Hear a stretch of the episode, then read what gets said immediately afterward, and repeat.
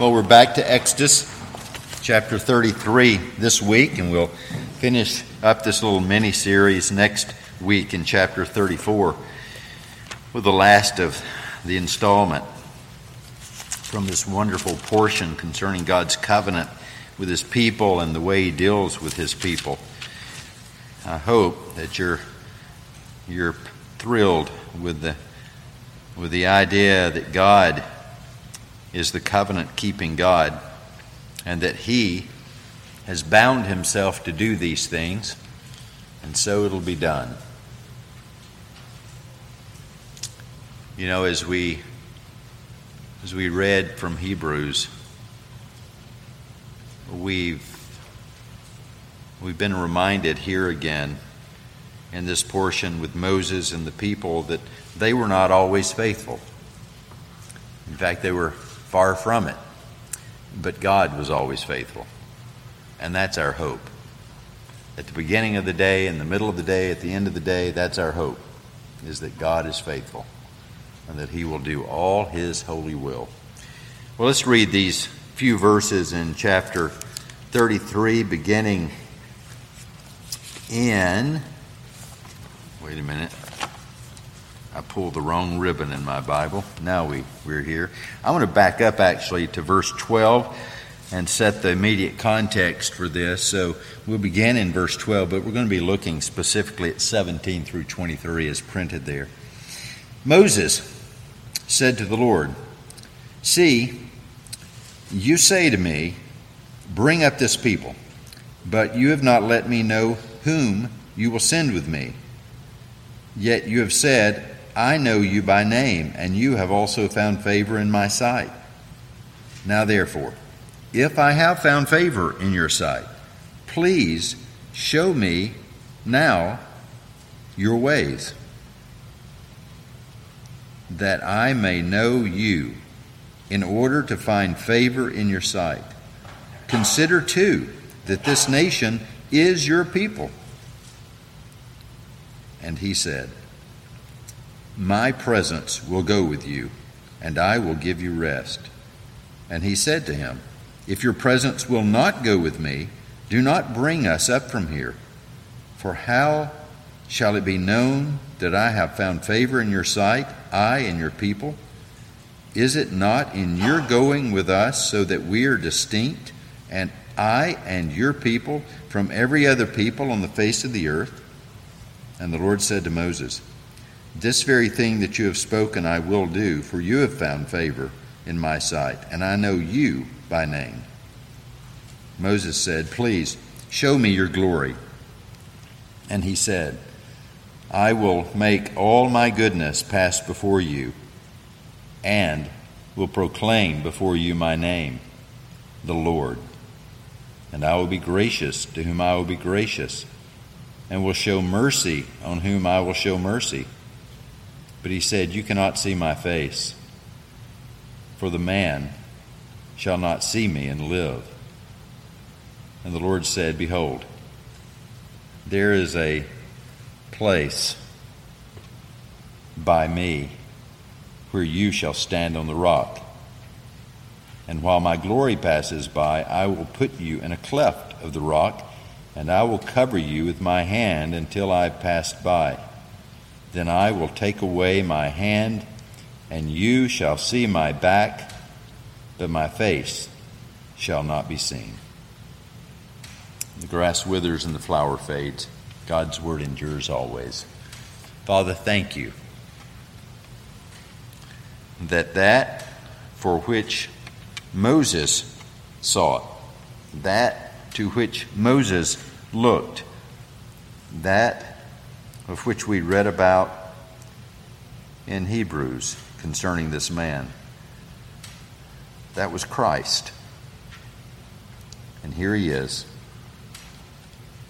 showing us how, how he desires to be with Christ, to be in the presence of his Savior. May we have this same desire. May we have the same same will to be in your presence, to enjoy knowing you and being known by you. And we pray this in the wonderful name of Jesus. Amen. Well, we've seen already in the first two sermons their sin, making that silly calf. They wanted a God like the nations. Aaron, for whatever reason, said, Okay, we'll do it. Give me your gold. Give me all your gold. So they do. He throws it into the fire. Remember how silly he said? He crafted it, he, he shaped it. But then when he's confronted about it, he says, I just threw it all in a fire and poof, it popped out. And there it was. And not a person in this room or listening believes that. Because that's not what the Bible says. Aaron lied. If there had been a woman around, he would have accused her, just like Adam did in the beginning. So he accused the fire. We've also seen that God hated that. His anger burned. We've seen Moses twice already, and now we see him again interceding, playing the mediator for the people between God and man. We've already talked about this. That's, that's him. As that prophet who was the, the type of, the the picture of. He was the one that was pointing forward to the greater mediator, the greater prophet who would come, the Lord Jesus Christ. And that's one of the things that the book of Hebrews is all about is that everything that Abraham was, everything that Moses was, everything David was, everything that the, the priests were, all pointed forward to the greater one, the better one, the superior one, Jesus Christ. So we've seen that already twice and again tonight in verse 12 and following. now, we see something else about Moses, and that is that he had a, a remarkable desire for intimacy with God. He didn't want to just settle for head knowledge. We could put it that way. He didn't want to just settle for head knowledge or as you see in the in the old westerns or even in in Little House on the Prairie books, wasn't he just wasn't satisfied with book learning. He wanted to know God. By the way, if you haven't read the classic, there aren't many classics that have been written in the last 50 years or so but there is at least one, and that's J.I. Packer's Knowing God. If you haven't read it, you should. This week, if you have, pull it out, dust it off, read it again.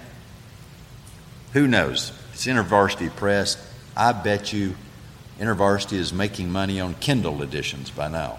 So uh, take advantage of their money making process and, and and benefit from that remarkable book, Knowing God.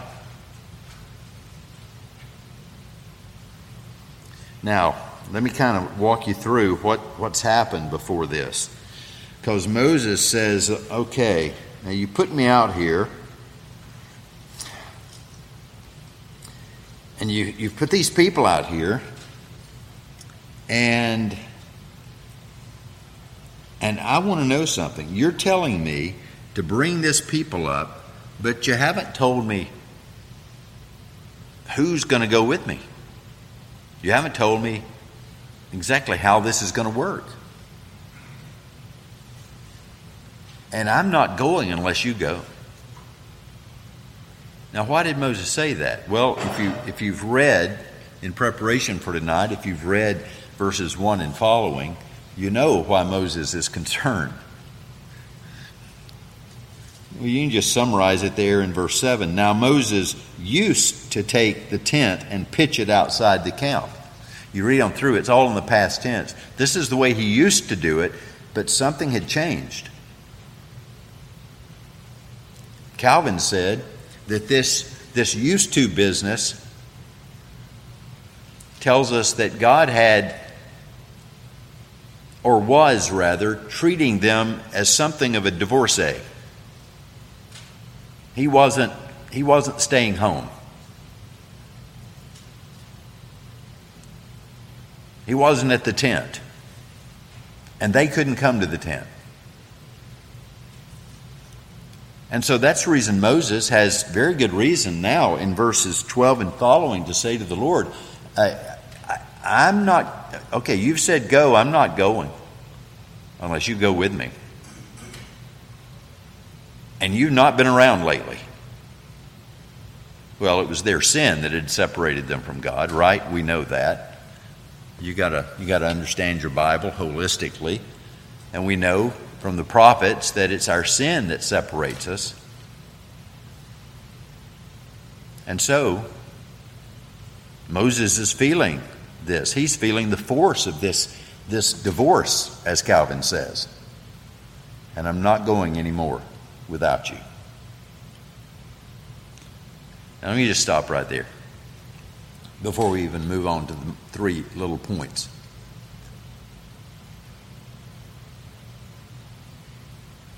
That really should be our prayer every morning, shouldn't it? I'm not going out those doors. I'm not going I'm not going to the bathroom, Lord. I'm not showering. I'm not shaving. I'm not going to the kitchen. Who knows how hot that coffee might be? I'm not going unless you go before me, unless you go with me. That's convicting, isn't it? Because most of us pop up or slowly move up. I heard a great story this past week about a sloth that was filmed. Baby sloth got separated from mama sloth, and it was so far away mama couldn't hear it. They recorded the crying of the baby sloth, took it to the tree where the mama sloth was up in the top, and turned it on with an amplifier and I forget how long it told, it told that it took the mama sloth to finally come down the tree to get the baby. Well, God's not that slow. And neither are you in the morning when you get out of bed. I don't care how slothful, how slow you are in your emotions. Some people are quicker in the morning than other people. But it doesn't matter if you're quick to wake up, quick to move the question is are we like Moses here? Is it, Lord, I'm not going unless you go? I'm not going out unless you go with me. That'd be a great, great prayer to pray, wouldn't it? To acknowledge that I, I can't make it on my own. I can't do this out there. I'm not going to go face this world without you. That's what Moses is saying here. Now, intimacy with God is the evident point of this last passage. That's what Moses wants. He wants that intimacy. He wants to to to to know. You notice how many times the word know shows up in this? And now let me know whom you will send with me. And then he goes on, uh, in other contexts to say that. We'll see that as we move through. And so Moses is again interceding for the people. So we see our Christ figure again. And he wants to be blessed with the favor of God. Like everything, divine intimacy begins with God showing favor or grace to his people. Moses said, See, you say to me, Bring up this people but you've not let me know whom you will send with me. Verse 17 The Lord said, This very thing that you have spoken I will do, for you have found favor in my sight, and I know you by name. You found favor, and I know you. Now, uh, let me, let me correct something here. When it says he found favor, it wasn't because of anything Moses did. It wasn't because of anything the people had done. If it were based upon what the people had done, there would be no favor. This shows the initiative of God. He's the one who dispenses favor, He's the one who comes after us. Do you notice what it says? What God says there? This very thing that you have spoken, I will do, for you have found favor in my sight, and I know you by name. That's remarkable, isn't it? Again, you can't believe in a salvation that was wrought by a Savior for a generic, nondescript mass of humanity and read that verse with any rationality, any meaning whatsoever. You following?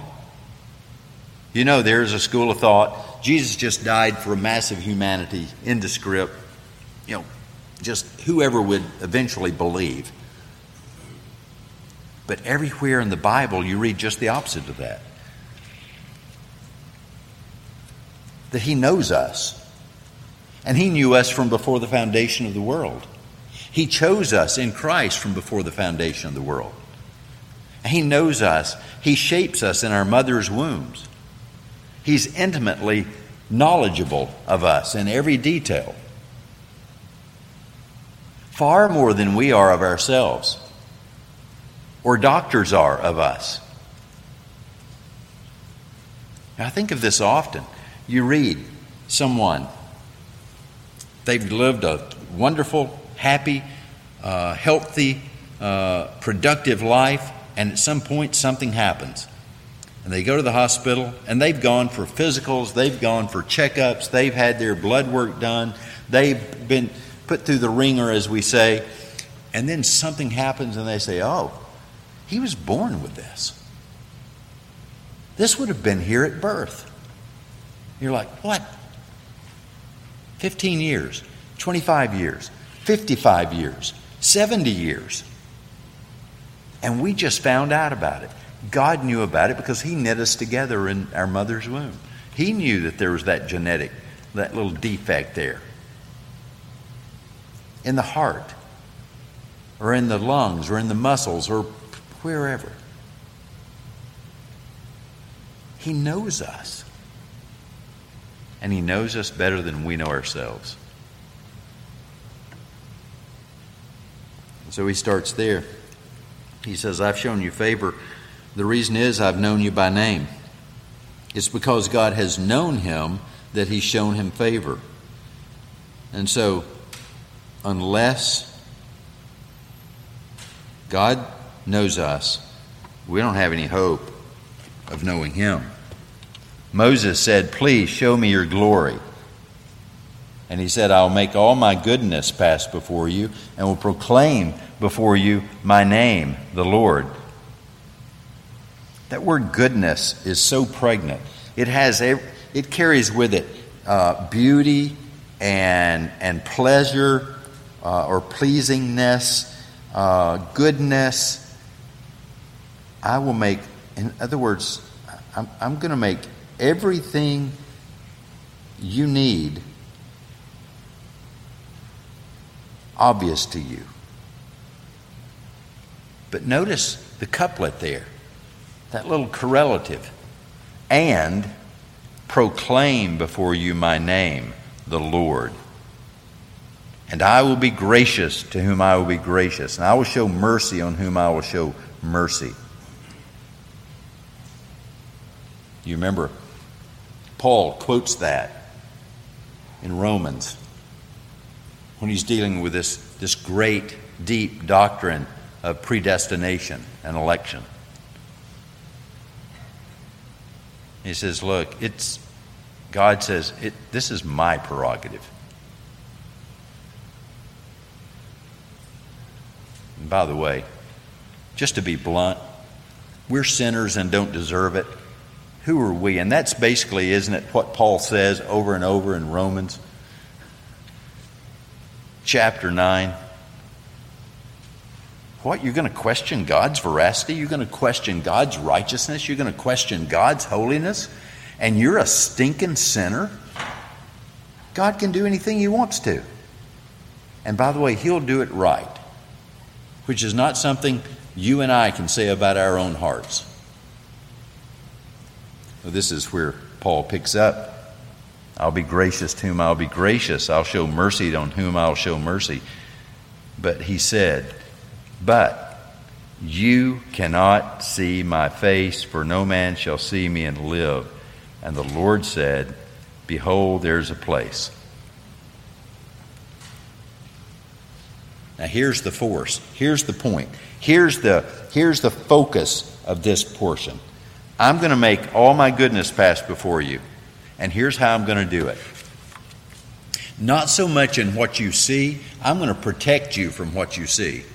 I'm going to shield you from what you see. Now, we read elsewhere Moses had seen the Lord. We read about in, uh, in, in Genesis 32, we read that Jacob saw the Lord.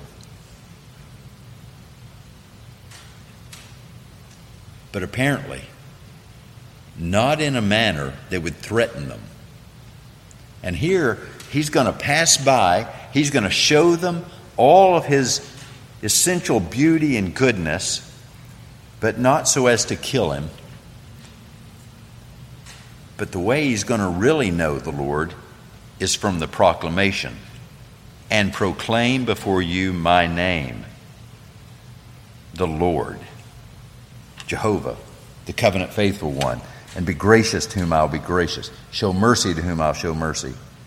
But you cannot see my face, for the man shall not see me and live. And that's the focus, what he proclaims. Now, that's no different than the New Testament focus, is it? What the Lord's doing here in showing favor and answering the desire of Moses is turning him away from sight to faith.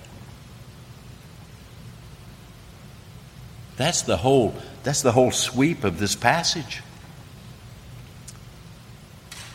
Moses is just like everyone else. You've heard someone say this.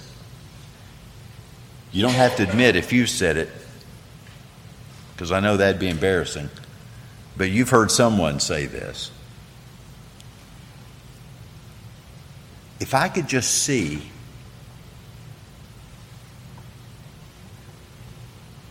if I had seen what they saw, if I'd have seen that Red Sea,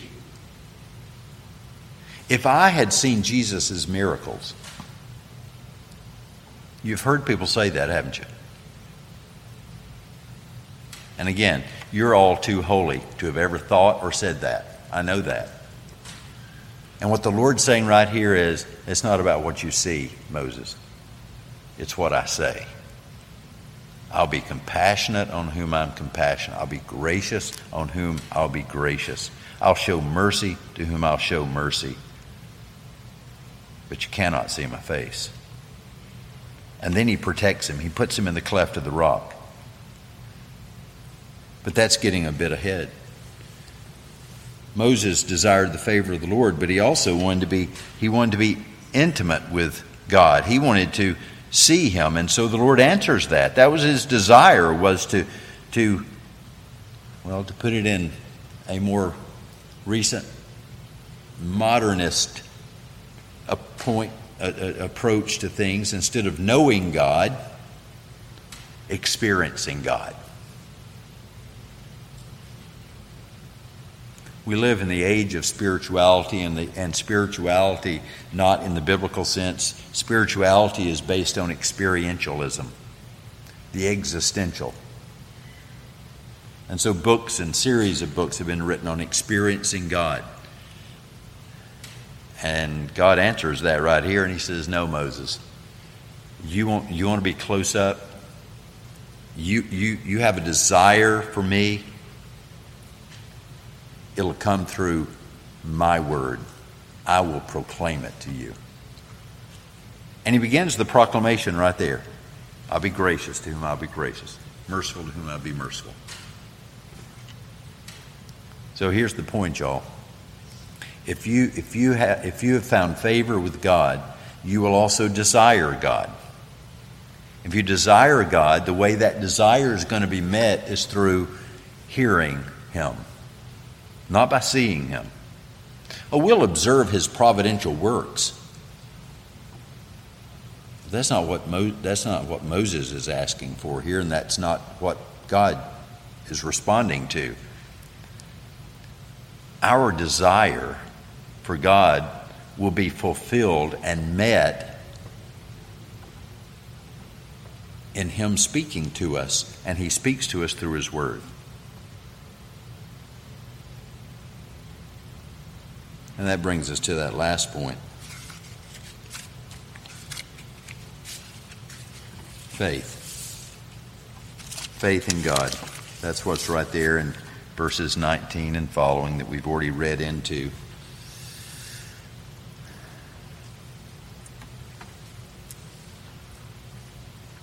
You cannot see my face. And what that does is it takes Moses from the realm of sight and shifts his, his, his spiritual vision now to the realm of faith. And isn't that what we read about in Hebrews chapter 11? That he lived by faith. This was not about sight any longer. And remember, Moses had seen all this. He'd, he had seen all these great deeds. And he was going to see other things. But God calls him to faith. Faith comes from hearing God's word. Moses couldn't look upon the immense glory of God, but he had to take a glimpse. And that's all the Lord was going to give him. But it was going to be sufficient because what was sufficient about that was that I'm going to explain all this to you, Moses. I want to tell you all about myself.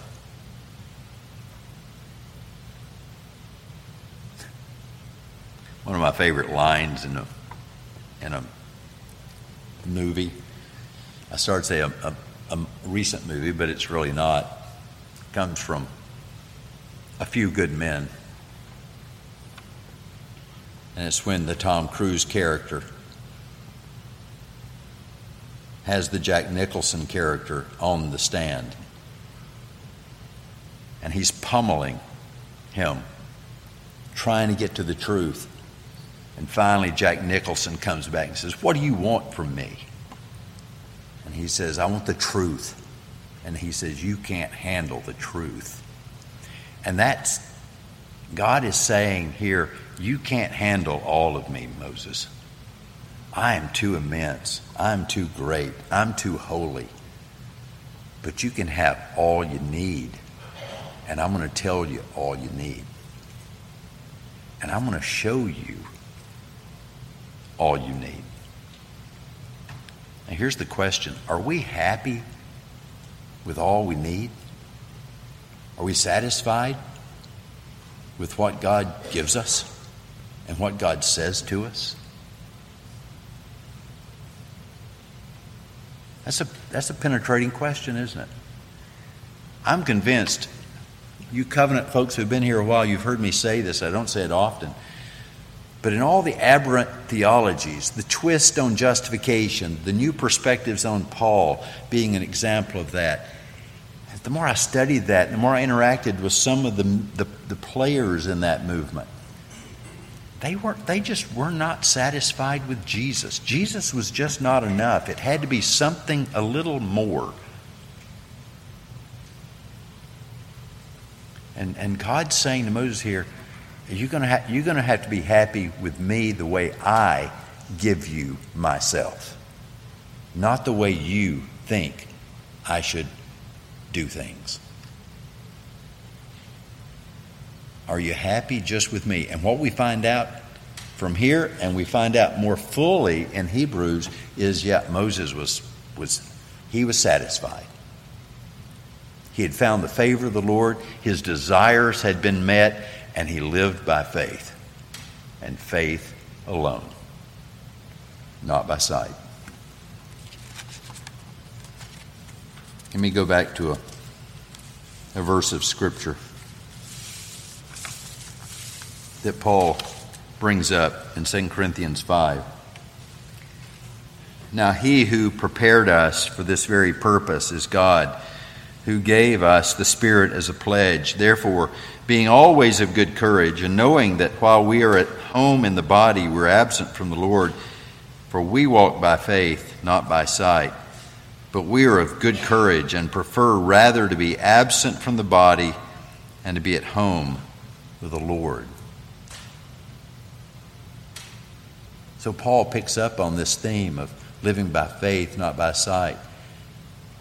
And he says that's how we're going to that's how we're going to enjoy the glory of God. That's how we're going to realize his glory and his grace and his mercy and all that he is is by faith. Believing what he says. I'm going to say this again. We don't, we don't simply believe in Jesus Christ, we believe Jesus Christ. You know a lot of people who say that their faith is in Jesus, but they don't, they don't believe the Bible. Well, I'm going to tell you, that cannot be. That's a contradiction. Unless your faith is built on belief in God belief in Jesus, in other words, you trust Him completely, then your faith has no sound basis. It's just your own contrived faith, which is not a saving faith. Intimacy with God is through faith, not sight. Moses had seen God, but whatever that vision, it was not the fullness of God. That was reserved for now to hear what God has to say and trust Him. Just do what I say, Moses. I'm not going to let you see my face, but you're going to see everything you need to know as I do my work in your midst. So, next time you're tempted to say, if only I could, don't. Just turn to God's Word and say, I trust what He says. This is all I need. And this is absolutely sufficient and it makes me happy. And then you just live there, knowing that He's given you everything you need to be happy and holy in this life and the life to come. Father, thank you for this passage it's a full passage. It's it's difficult in a sense because your spirit